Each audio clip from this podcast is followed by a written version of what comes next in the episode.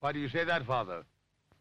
You aren't afraid, are you? No, but I respect some of the superstitions of others. Often they are founded in fact.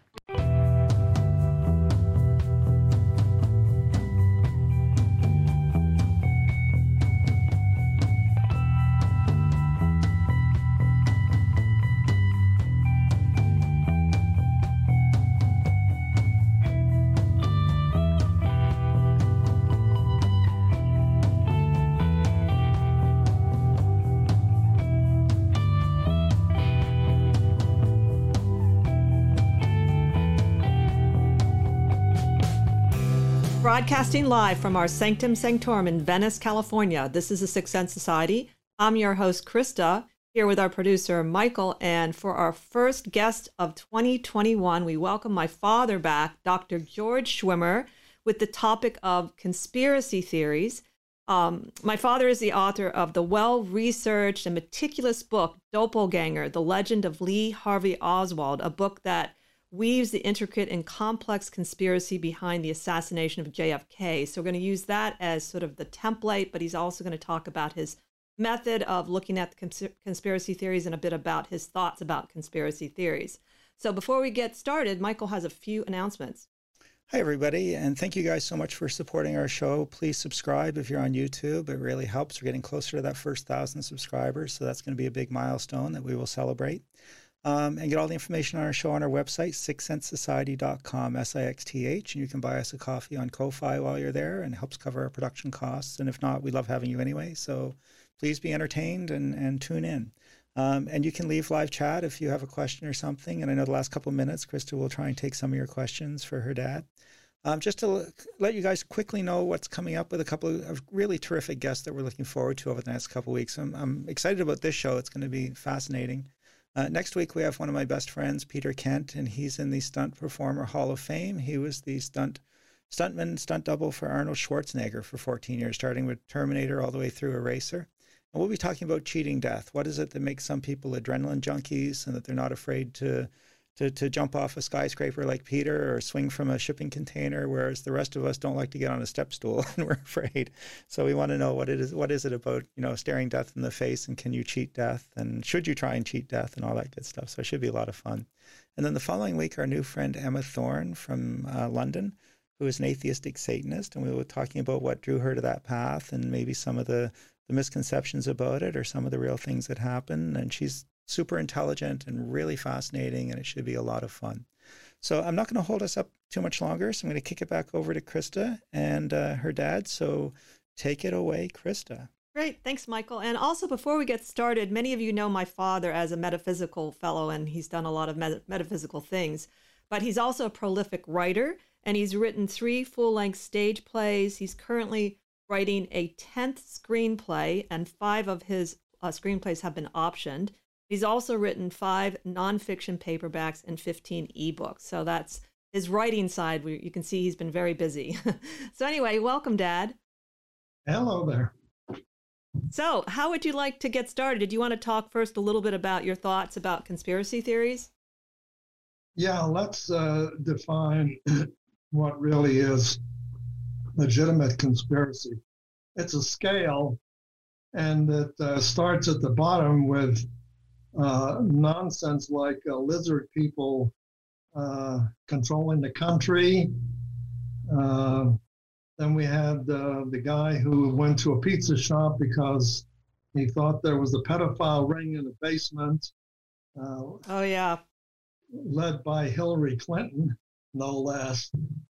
So this, uh, you know, people call this a conspiracy, but it's fantasy. I mean, there, there's no basis of fact whatsoever uh, but people still call it a conspiracy. uh, the next uh, uh, uh step up is uh, a conspiracy where a person, you know, just says, "Well, I think so and so," and they don't have a single piece of evidence to back it up. And we have just gone through that with Donald Trump, where he kept insisting, you know, there's millions of people who voted fraudulently, and there's absolutely no uh, evidence. Uh, he got thrown out of court 60 times already uh, so far.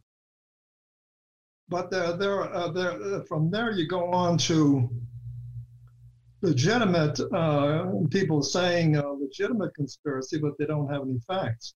It turns out that the first Kennedy assassination researcher felt there was a conspiracy the day after Kennedy was shot. So there were people right, you know, at the start, and particularly uh, when uh, Oswald got shot, a lot of people said, "Okay, you know, this is not a this is not a, a coincidence. There's got to be a conspiracy." But there were no facts. But you could say at that point, well, it's possible, even if we don't have the facts right now. So now we're into factual possibilities of a conspiracy. Incidentally, uh, you know, there are people who defend the Warren Commission who will call everybody else conspiracy theorists. And, you know, theorists, uh, uh, theory doesn't have to have any facts. And uh, to call most of these people theorists is nonsense. Uh, there have been over 2,000 books written uh, since the assassination. And uh, you can't say that 2,000 people uh, don't have a single fact uh, to back them up. Now, the next uh, level of conspiracy is uh, I haven't done very much research, but I read a book about uh, Bobby Kennedy.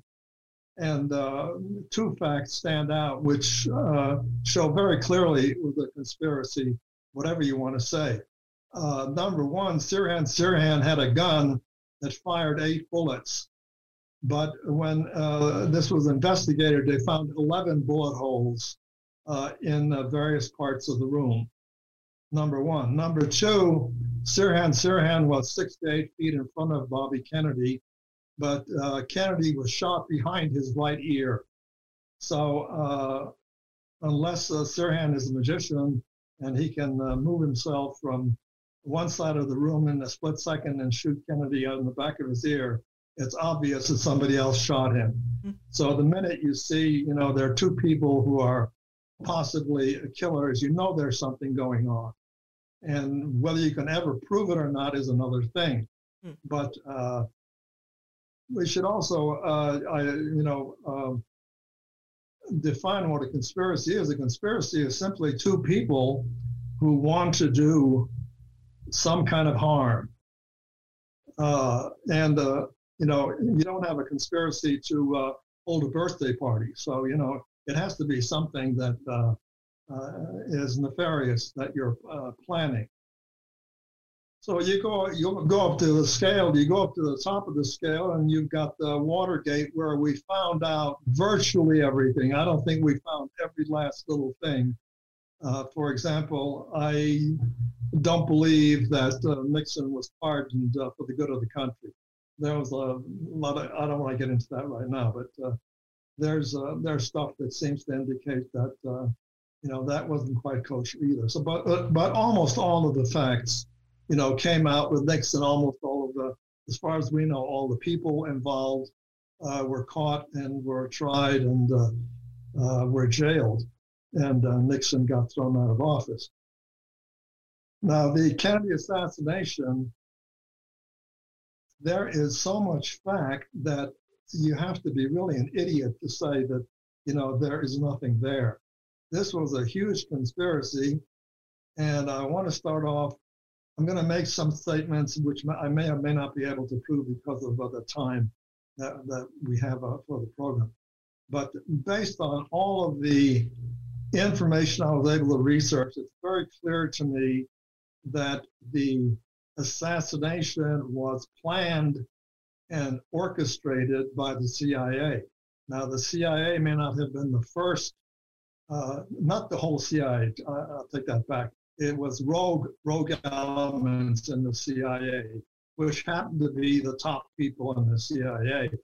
But uh, the rest of the CIA, I, didn't know anything about it, and they're they're not uh, guilty of anything. It was just top eight or ten people uh, that were involved.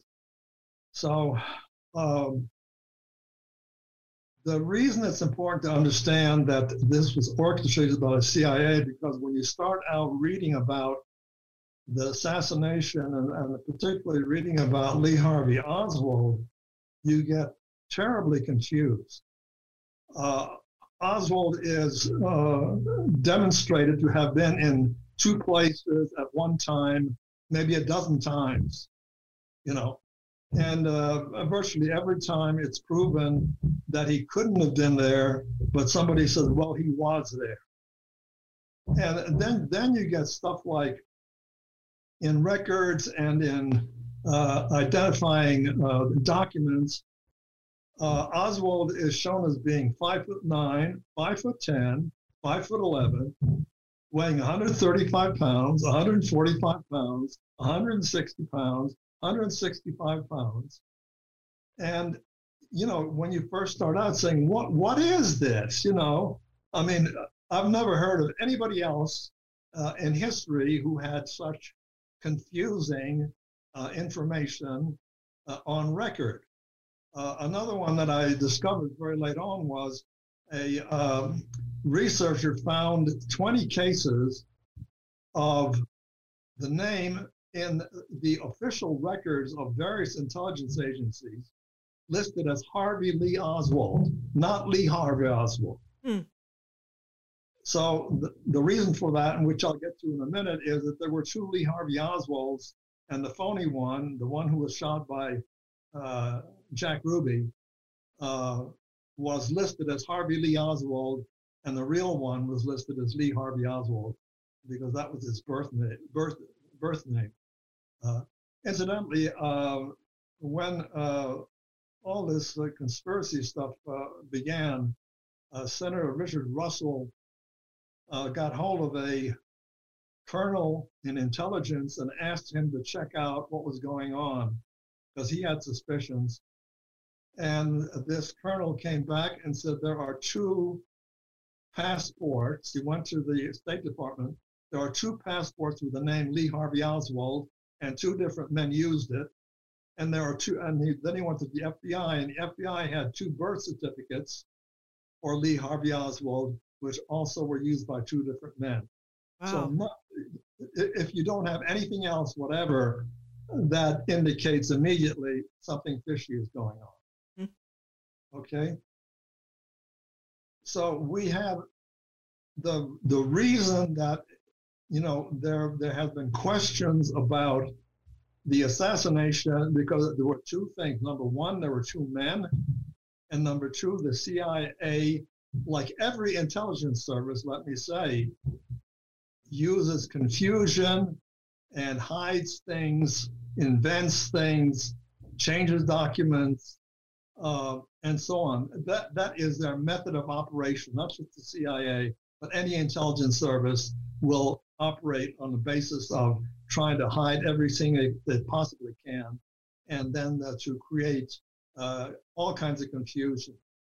And uh, one of one of the uh, prime things I don't want to get into a, a, lot of that right now. I don't know if I'll even get to it, but uh, Lee Harvey Oswald supposedly went down to Mexico City and the amount of disinformation that the CIA manufactured around this fairy tale of uh, uh, Lee Harvey Oswald in Mexico City is an indication of what they were doing. So there are, I want to start with two things to show there were, well, let me, let me say first of all that originally the quote Oswald Project, which is what the CIA called it, was called the Oswald Project. This was a legitimate hmm. CIA intelligence project. I don't know how it got started, and it's a pretty weird start because they found uh, two kids, one about 12 and one about 11, and they got them involved somehow or other to become intelligence agents. Now, there are the real Lee Oswald had a cousin who worked for the CIA, and she testified for the House Assassination Committee, and her testimony was immediately labeled secret and has remained secret ever since. But people who know say she was a CIA agent. then uh, the real Lee Harvey Oswald was in the Marines, which is controlled by Office of Naval Intelligence. And then the phony Lee Harvey Oswald, who I will call Harvey from now on, uh, also joined the Marines. And then his oldest brother um, was uh, the real Lee Oswald was in the Marines, and his older brother was in the Marines, and his oldest brother was in the Coast Guard working in intelligence. So you got a whole bunch of people who are involved with intelligence. And I feel that the real Lee Oswald was recruited somehow through his family. And I don't know exactly how the uh, how Harvey got recruited, but he got recruited apparently when he was about 11 years old. Now, did they the, did they look alike then, or was this something that was happenstance that they started looking alike at all? Well, first of all, I don't think they look that much alike. Uh, in my in my book, uh, and your viewers can go and look this up on uh, Amazon. If you go to the page which has my book, and click on uh, look inside, you'll see five, no, six pictures of the adult Lee Oswald and six pictures of the uh, Harvey Oswald. And to me, they don't look that much alike. But uh, witnesses repeatedly said, "Oh, they're like twin brothers." Mm-hmm. Well, the last the last one who saw them was the uh, concession manager at the Texas Theater, and uh, Lee Oswald was in the balcony, and Harvey was in the orchestra, and Harvey got arrested and was taken out the front door. And three minutes later, the police brought down Lee from the balcony, and so this guy, uh, Butch Burroughs, said he saw both of them within the space of three minutes. And he said they weren't identical twins. He said he thought it was so they looked sort of like they were brothers. Hmm. Okay. But people on the street uh, repeatedly said, oh, they look like, you know, they're twins. But anyway, they look close enough alike that people could mistake them one for the other. Now, going back to their childhood, the uh, FBI uh, vacuumed uh, New York City for any record of either Harvey or Lee, and the only record that uh, turned up in the uh, Warren Commission files was a grammar school uh, transcript. And on that transcript, this uh, Lee, which obviously was Lee Oswald, it stated he was 114 pounds and he was five foot four, and he had an IQ of 108. Now, this was in 1952. I think he was in seventh or eighth grade. However, when uh, that same year, Harvey got taken into juvenile court, and he was uh, taken to a psychiatrist, and the psychiatrist later said that he looked scrawny he looked like he was about four foot six, and he characterized him as saying he looked like he was one of the children out of the concentration camps. Wow. And uh, uh, social workers also commented on how scrawny uh, Harvey was. Well, a couple months later, they moved to New Orleans, and his homeroom teacher was eventually uh, interviewed about 30 years later by John Armstrong. And she said he was about four foot six and that he came to about the middle of her chest.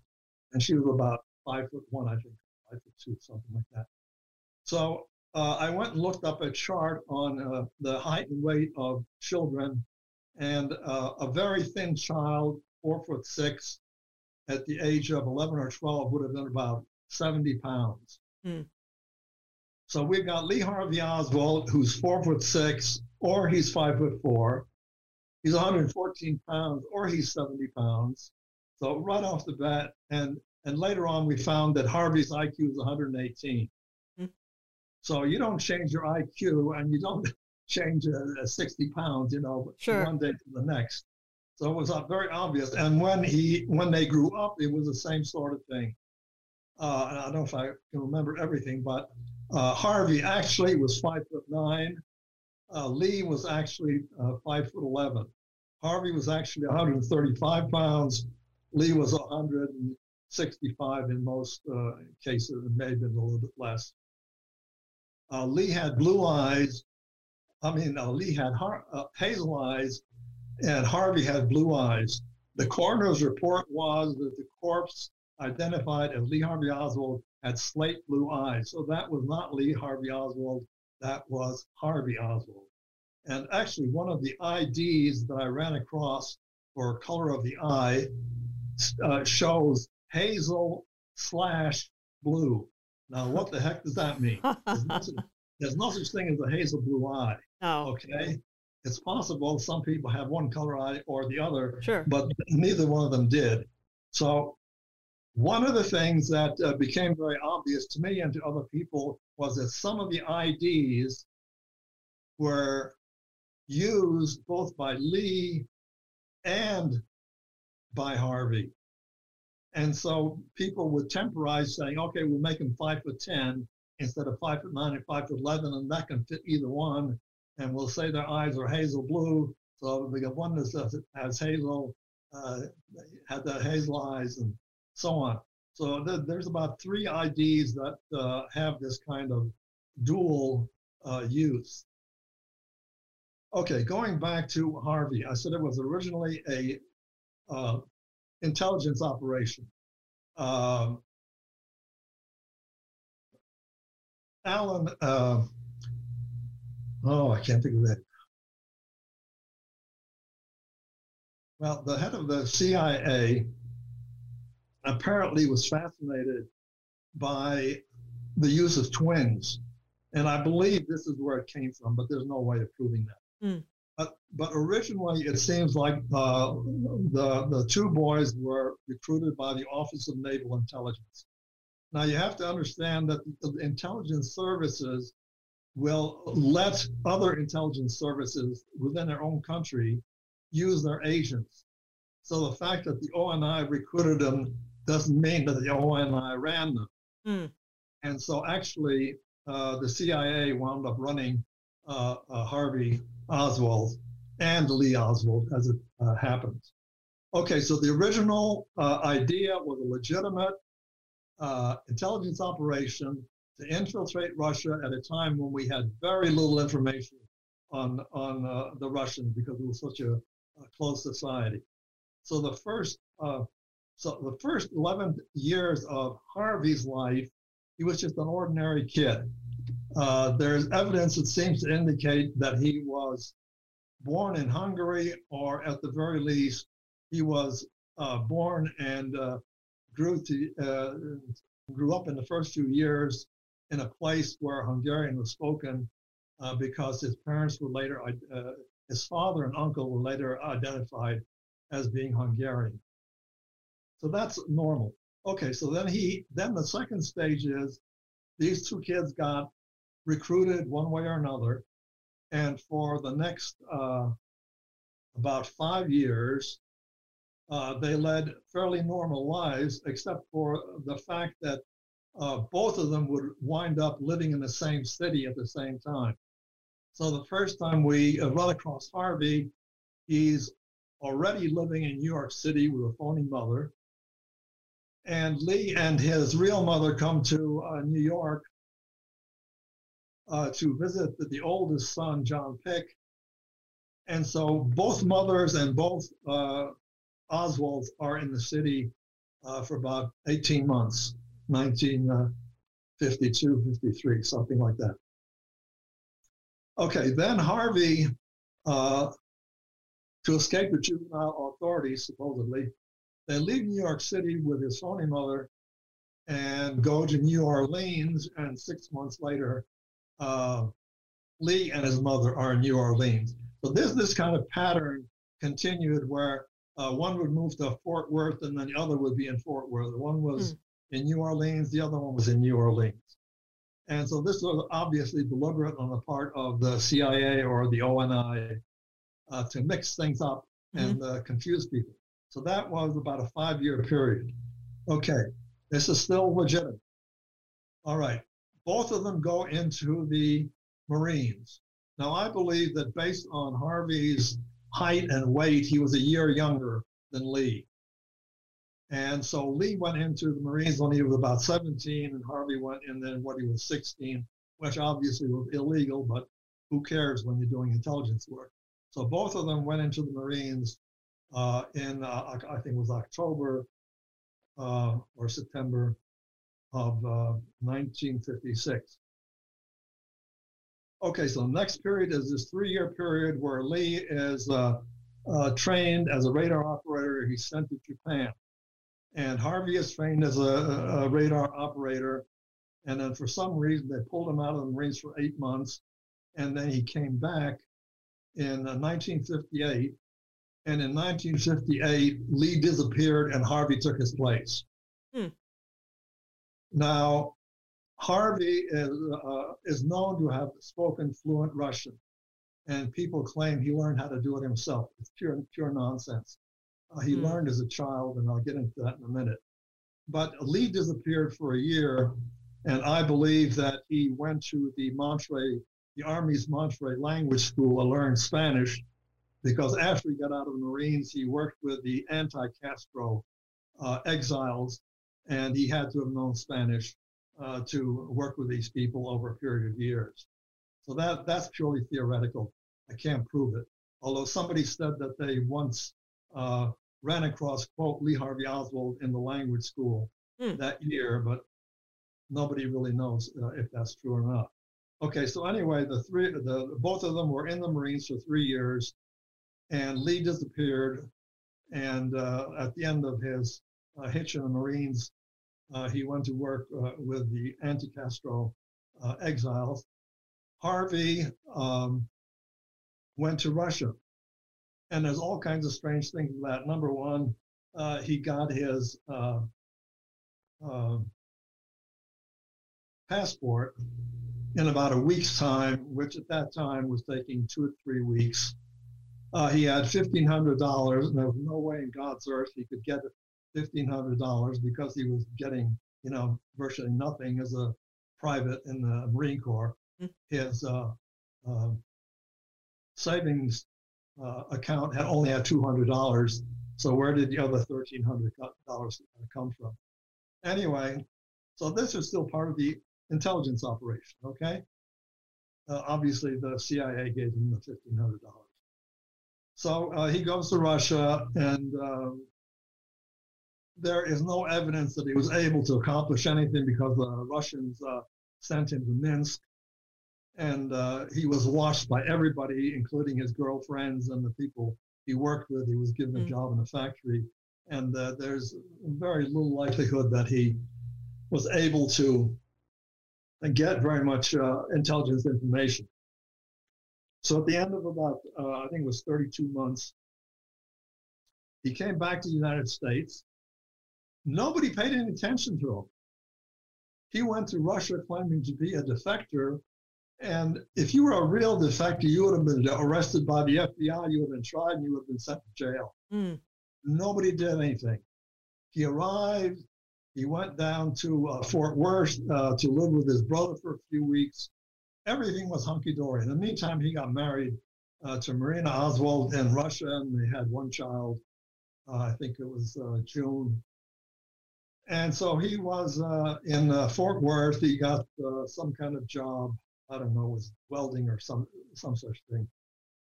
And then suddenly he was befriended by this high society Russian emigre named George Mohrenschildt. And Mohrenschildt suddenly becomes his patron and. So on. Well, Mohrenschildt apparently was a what's called a babysitter for uh, Lee Harvey Oswald. And uh, so the next thing we know about uh, Harvey is that uh, George tells him to move to Dallas. So he moves to Dallas, which doesn't seem to be anything special. However, there are reports, which I didn't put in the book because I wasn't sure exactly about them, but there were reports that he was handing out leaflets for this uh, group that uh, supported Castro. So apparently he started on that thread in Dallas, although it wasn't really apparent. So he came back in June of uh, uh, 62. Uh, and then he was in Dallas until the end of almost the end of April. And then he went to New Orleans. At that point, the plotters took him over. He was co opted by these people in the CIA. And they started making up a second phony story. These are called legends hmm. by the CIA. So the original legend, the original legend was Lee Harvey Oswald is a uh, troublemaker. He's a defector. He loves the Russians. He loves the the Cubans, etc., etc. Okay, so now they send him to New Orleans, and he starts establishing a new legend, saying that uh, uh, he loves uh, he loves uh, Castro, and that he's setting up this uh, organization uh, to defend Castro, mm. et cetera, et cetera. In the meantime, Harvey was working with a lady named uh, Mary, Mary, Mary. I can't remember the last name. But anyway, she was working to help develop a fast acting cancer, which the CIA wanted to use on Castro to kill him. Wow. And so Lee was used along with a woman he later had an affair with. Uh, they raised mice and they uh, gave the mice cancer and then they killed them and they removed the cancer and they uh, gave it to this woman, Mary Sherman. She was a doctor. And then she would do whatever uh, experimentation she did. And apparently they eventually did uh, develop this uh, cancer. In the meantime, Harvey also was involved with a uh, with uh, helping anti-Castro exiles in one way or another, along with other people like David Ferrie and Guy. I can't think of guy's last name. Anyway, there are a number of people, and that included Clay Shaw, who was later tried by Jim Garrison in New Orleans.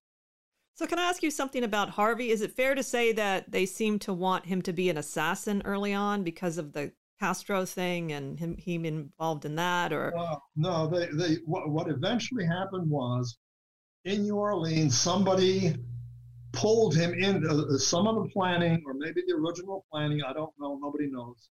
But some of the planning for the assassination was in New Orleans, and somebody pulled Harvey into that organization. Mm. Uh, some people suspect that uh, Clay Shaw was the one who introduced him. So he was pulled into that organization to start setting him up as a patsy. Mm. Okay.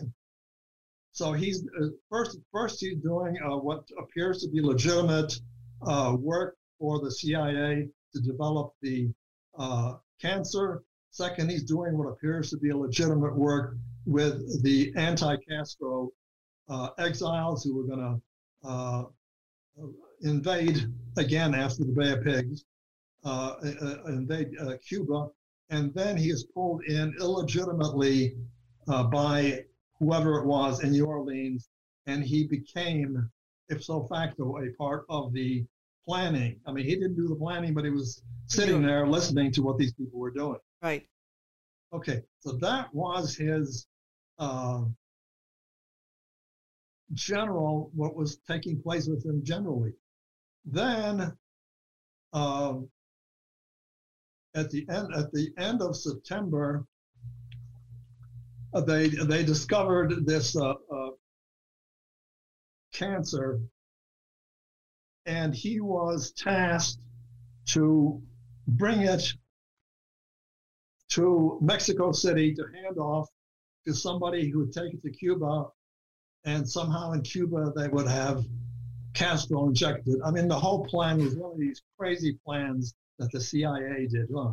like poison pens and uh, a poison diving suit, and I mean, just totally off the wall stuff. But anyway, they really had a cancer, and they really were going to try it, and something happened, and uh, he wasn't able to uh, do it.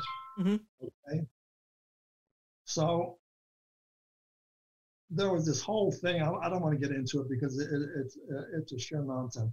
But uh, it's in my book, and you can read it there. It, it's all a bunch of lies.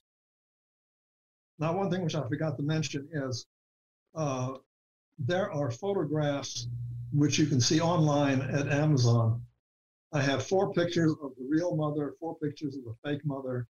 I have a half a dozen pictures of Lee Oswald, and I have half a dozen pictures of Harvey Oswald, and you can see them on the introduction uh, to uh, uh, the book. Okay, so he comes back from uh, the Mexican trip, and he came back to Dallas, and he and his wife were separated at, at that time. Although he went to see her every weekend, it was a very strange hmm. relationship. But according to Harvey and uh, according to his lover, uh, they were planning to get married. He was going to divorce uh, Marina, and uh, Harvey and his lover were going to get married and, and go to South America and so on. So meanwhile, at, uh, at the same time, when uh, Harvey first came back in September of 1962, Harvey was approached by the FBI and he became an FBI informant. So not only is he working for the Office of Naval Intelligence, he's working for the CIA and he's working for the FBI. And there is evidence to show that he did work for the FBI. He got $200 a month from the FBI and he got $200 a month from the CIA. Hmm. And his real, his real salary was held in escrow for when he would leave the CIA or the ONI, whoever was actually hiring him. So his re- he was not getting a real, he was not getting money of his real salary. The two hundred dollars a month was for operational purposes. Okay. Okay. So he comes back from Mexico City, and he is so, supposedly directed to a, a job that just opened up at the Texas School Book Depository. So he goes there and he is hired temporarily. The interesting thing is that three men were fired a day before. So what the heck is the Texas School Depository doing hiring him when they fired three people the day before? Anyway, he's hired. Okay, so he goes to work for the Texas School Book Depository. Now, how much time do we have left? We have about uh, 22 minutes. Oh, okay, we've got lots. All right. So he is hired to go there because the planning is that at this at this time that Kennedy is going to pass in front of the Texas School Book Depository Harvey is going to be uh, framed as the patsy, and so he has to be in the school book depository. Can I ask now, you why they would need a patsy? Is that a divergent kind of thing so that they don't find out the real conspiracy or? Exactly. Okay. Exactly. Uh, this is a, this is something that the Sicilian mafia invented. Anytime the Sicilian mafia uh, planned some kind of a, uh, operation, they always had a patsy. And, and in actual fact, it appears that uh, there were three or four different places where they were considering killing Kennedy, Chicago, uh, Miami, Dallas, and Los Angeles. And the Chicago operation actually started and it was spoiled. And they actually had a patsy in Chicago. Oh. So we know that this was something that they did. They probably had a patsy ready in Los Angeles and Miami too. Mm-hmm. But anyway, uh, this was the, technique that they used. Okay, now I want to point out that my research was not in, into the assassination. My research was to find out did Harvey shoot the president or did he not? Was he a patsy or was he not? In the course of which, of course, I picked up uh, all kinds of stuff about the assassination. But that wasn't the primary uh, uh, point of the, uh, the research.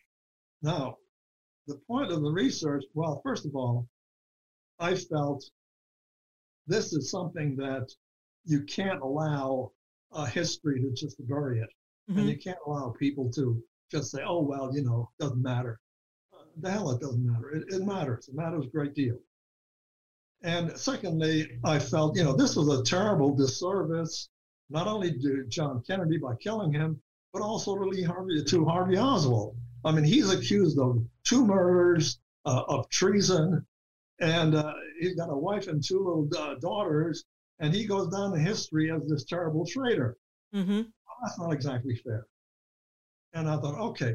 Third reason is,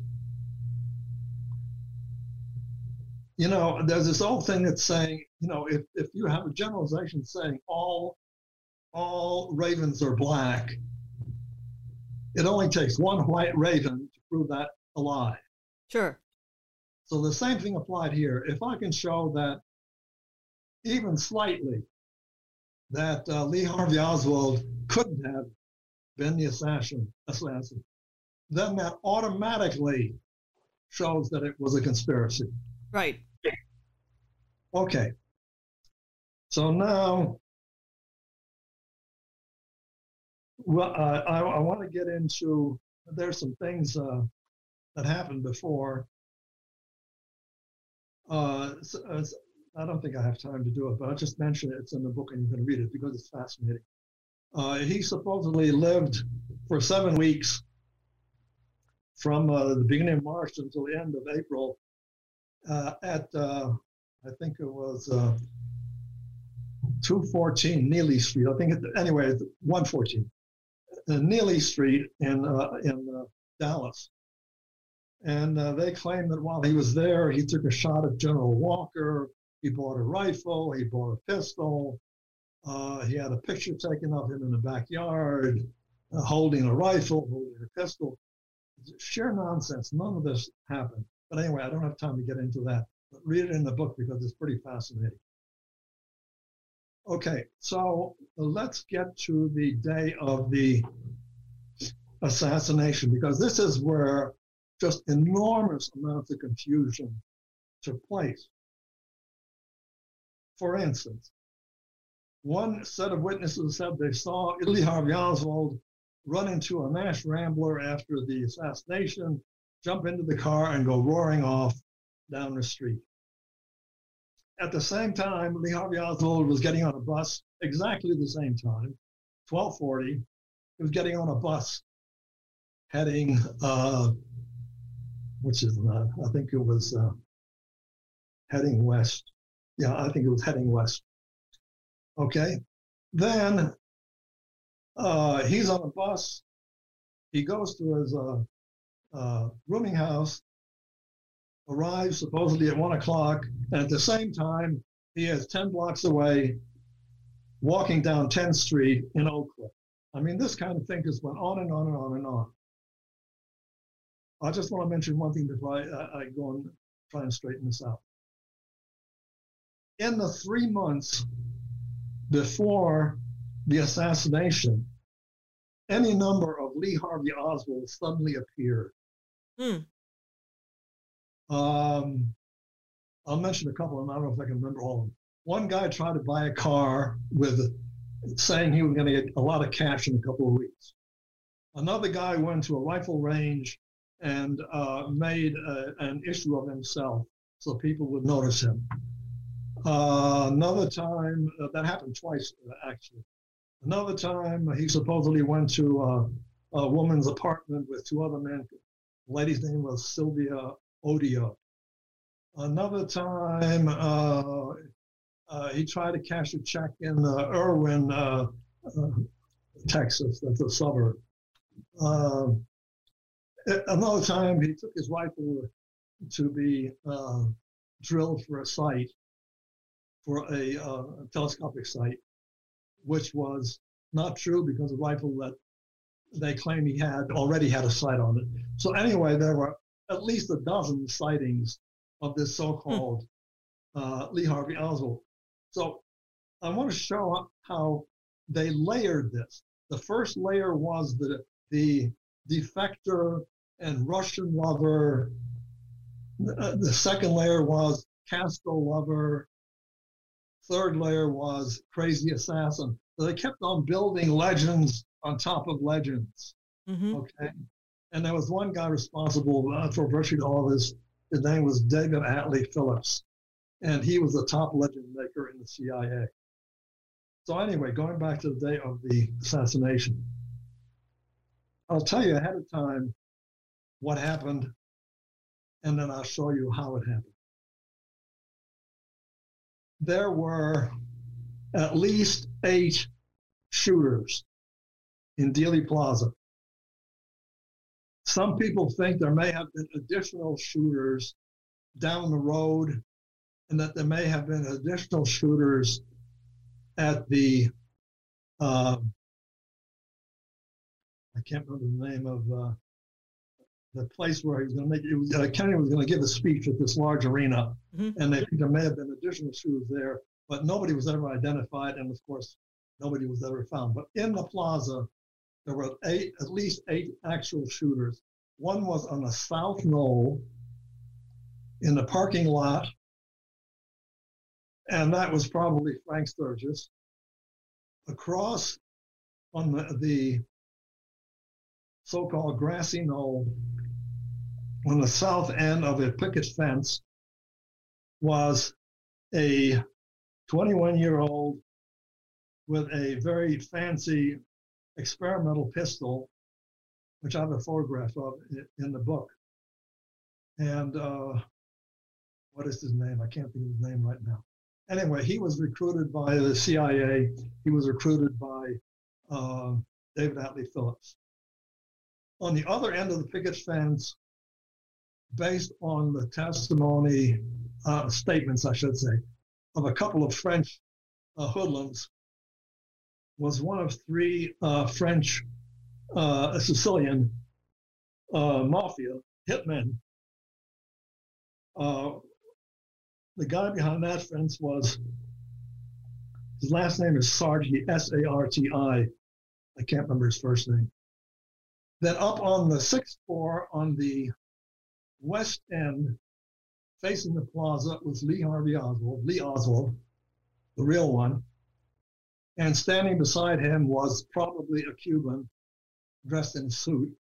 At the other end of that row of windows, where Harvey supposedly had a sniper's nest, there was another shooter, which some people believe was a man that uh, uh, his first name was Mac. I can't think of his last name right now. Uh, he was a hitman for uh, uh, Lyndon Johnson. And uh, one of his fingerprints was found on one of the boxes, and there was a Cuban next to him, dressed in a sports coat and slacks. Across the street in a Dal-Tex building, on the second floor, the second window uh, from uh, Elm Street, there was a shooter, and you can see his spotter sitting on the uh, fire escape. And then on the top of the building of the records building, the, the, the Dallas County Records building, uh, there was a shooter. And the uh, on that spot, years later, somebody found a shell which had been hidden. Hmm. And behind the fence, where this 21 year old fired a fatal shot to kill Kennedy, they found uh, uh, uh, somebody found a shell which had teeth marks on it, and this killer later uh, admitted that he shot Kennedy, and he said he had bit. He didn't know why he did it, but he had bitten the the, the shell and dropped it. So we have two shells that were found. So this is, I'm pretty sure that what I'm saying, uh, people were there. Uh, I can't guarantee that everyone is identified correctly, but that's to the best of my knowledge. Okay. So this is what really happened. Dad, before you get going, I think Michael had a quick question. Yeah. Yeah. Just, just to, I remember hearing Jesse Ventura talk about the Kennedy assassination years ago, and he was saying that he had the rifle that Oswald used, or a, a copy of it. And as a trained Navy SEAL, he tried repeatedly to fire off the shots and the amount of time that it supposedly took and he could never get anywhere as close to it. So it really does seem like you're, the theory that there's more than one shooter just seems to be almost irrefutable at this point. Well, they, they had three of the top uh, experts, riflemen in the United States, try to recreate the three shots, supposed three shots, supposed three shots in six seconds. None of them could do it. Mm-hmm. Uh, one guy uh, wrote a book. He was a trained sniper in the Rangers. I think it was during the Iraq War. And then he became a police sniper. And he said he went upstairs and looked out the sixth floor window where uh, Lee Oswald supposedly shot Kennedy. And he said it's impossible. And he went on to research the whole thing and he wrote a book about it. And he said it was absolutely impossible. Now, uh, since you brought up the rifle, I'd like to mention that uh, number one, the uh, telescopic sight was loose and you couldn't use it until it was fixed. The telescopic sight was attached to a left handed person, and uh, Harvey Oswald was a right handed person. Uh, there was no um, what is it called? It's a cartridge case. You can't you can't repeatedly fire uh, shots without this cartridge case. There was no cartridge case found, and on and on. Okay, uh, the firing pin was rusted. Anyway, I don't want to get into, uh, into the rifle because it's very obvious he didn't uh, he didn't use that rifle that day. Uh, I'll just very quickly tell you where some of the shots hit. The first shot hit uh, the roadway. First of all, the shots, uh, uh, a lot of people believe, and I think it's probably true, uh, that the shots from the Texas School Depository were diversionary. Mm. And they, you heard them. The other shots, the rifles, with the exception of the last shot, all had silences on them, so you didn't hear them. So, because the shots from the Texas School Depository were making a racket, people would turn their heads to go and look in that direction. And meanwhile, the shots are coming from other directions. So this is why people only heard uh, three or four shots, but some people claim they heard five and six shots. But anyway, the first shot hit the roadway. It was diversionary, probably. Uh, a couple shots later, it hit the roadway again. The actual shots that hit inside the car, Kennedy was hit by four shots in the throat, in the front, in his back, and he had two shots to the head, not one. The shot to the back of his head came a split second before the kill shot in the front. And this was uh, tested to by the guy who actually shot Kennedy. He said he planned to uh, shoot Kennedy in his right eye. And as he squeezed the trigger, Kennedy's head moved forward uh, uh an inch or two and uh, so the bullet actually hit him on the right eye, right side of the head, mm. uh, along the side of the head. Okay, so that's six shots. There was two on the road. That's eight shots. There was one shot that went through a highway sign. That's nine. There were two shots that uh, bounced off curbs. That's 11. There were three more shots that people saw burrows that the shots went under the grass and people could see where the bullets had gone under the grass. So there were at least 18 shots and maybe more. Wow. And there, and there was a whole bunch of uh, bullet fragments uh, in the floor of the uh, limousine. There was one bullet hole in the uh, windshield of the limousine, and there was one hole in the backrest in the leather uh, right next to Kennedy. So you're looking at at least 18 shots. Okay, going back to the two Lee Harvey Oswalds. Harvey Oswald was on the steps of the Texas School Book Depository, leaning against the archway of the west side on probably the third step. Dad, I just wanted to give you a heads up. We're at like five minutes, so there's no question, so you can just keep going. Okay, tell me when you get to five. We're, we're at five now. Oh, okay. If you don't have any questions, all right. So I, am I'm just quickly going to say what Lee did, and we'll uh, leave Harvey go. Okay. Lee was in the the sixth floor, upstairs, uh, west window. He was taken down the elevator along with the three other people. He let Lee off on the second floor and then went down to the first floor, let the three other, three other people run out the back door. Two of them jumped in a, a Nash Rambler and went off. The third one went walking down the street and was seen by a witness. Lee got off at the second floor, walked through the lunchroom, bought a Coke, opened a Coke, and then walked through another door into an office and was met in the office by an office worker who came upstairs.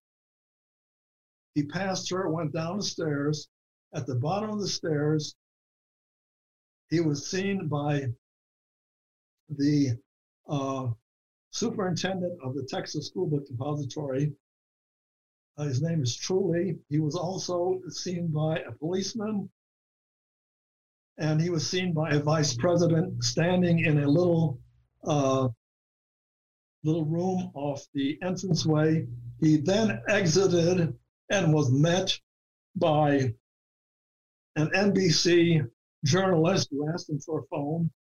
He then went down to the bottom of the steps and he was met by Jack Ruby, who was seen giving Lee Oswald a handgun. He was seen by three women leaning out a window, and as chance would have it, the three women knew Lee Ruby and they had eaten lunch with Lee Oswald at a restaurant not far from where they were living. A couple minutes later, he was seen running down the uh, grassy slope, jumped into a Nash Rambler and went roaring off and was next seen at one o'clock. That was at 1240. He was next seen at one o'clock by a barber walking west on uh, 10th Street. Hmm. Okay. He was then seen by other witnesses, and he was the one who killed Officer Tippit. He then went uh, running down the street and eventually wound up buying a ticket in the Texas uh, theater, went up to the balcony. He apparently got rid of his gun somewhere along the way, probably threw it into a garbage can or something like that. But he wound up getting, uh, going up to the uh, balcony. After Harvey was arrested, he was arrested, brought downstairs, put in a squad car, taken away at about 150. 10 minutes later, he was seen in a red uh, convertible. Hmm. So the cops were in on it. They knew who he was Hmm. and they let him go. He was next seen at an airport uh, in Dallas, which he got onto. It was a C 54 with no markings. He was taken to uh, New Mexico and uh, was let off at a Army uh, airfield and was never seen again. Hmm. Wow. Vanishes. So that that was Lee, and you can you can track it one one point. I, I, I track it minute by minute. You can track it minute by minute. There's no question about it. Hmm. And uh, the other part we don't have time for. You know what uh, how Harvey was framed, but uh, let me point out that uh, Harvey was standing at a bus stop in front of his uh, rooming house at uh, 1:05 p.m. and Officer Tippit was killed at 1:06 p.m. So he couldn't have done that. He couldn't have done it. However, the Warren Commission said it was 116. Ah. Fudged it. Unfortunately for the Warren Commission, there were witnesses, and there was one witness in particular who they never called and nobody identified, and somebody found him 30 years later, found her 30 years later. He just went down the street asking people if they knew anything, and this lady said, Yes, I heard the shots. And he said, What time did you hear them? And she said, 106. And he said, How did, how did you know that? She said, I was watching TV, and the uh, announcer turned and looked behind his back at the clock and said, It's 106. Well, we're going to have to leave people with that suspense. And I encourage everyone to please read this book. It's amazingly intricate, it is meticulously researched, it's very engaging, and it's written from Harvey's point of view, which is really fascinating. So you can get it on Kindle. I have both the Kindle and the book, and I really think you'll you'll really enjoy the whole unraveling of it. So thank you. Dad, a lot. Yes. And if you don't have the money, ask your local librarian to order it. Yes. Great idea. I love that. So thanks, Dad, for coming on, and we can finally see you on Zoom. You're you, you're part of the modern world. So thank you, everyone, for tuning in, and we look forward to next week when we continue to journey together and explore the esoteric and the obscure together. Have a great week.